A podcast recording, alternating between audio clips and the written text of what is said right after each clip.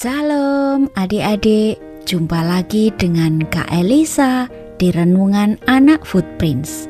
Hari ini kita akan merenungkan tentang penebusku hidup. Firman Tuhan diambil dari Ayub 19 ayat 25. Tetapi aku tahu penebusku hidup dan akhirnya ia akan bangkit di atas debu. Adik-adik, Ayub ditinggalkan oleh orang-orang terdekatnya, dan tidak ada orang yang percaya kepada Ayub. Apakah Ayub merasa sendirian?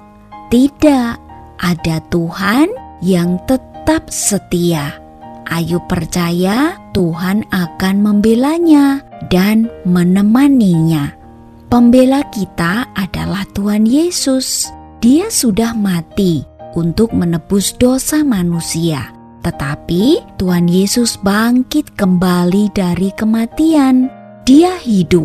Dia menjadi juru selamat kita. Haleluya. Sekarang yuk kita berdoa. Terpujilah Tuhan, Engkau setia dan menebus dosaku. Amin. Adik-adik, Sampai jumpa di renungan besok ya. Tuhan Yesus memberkati.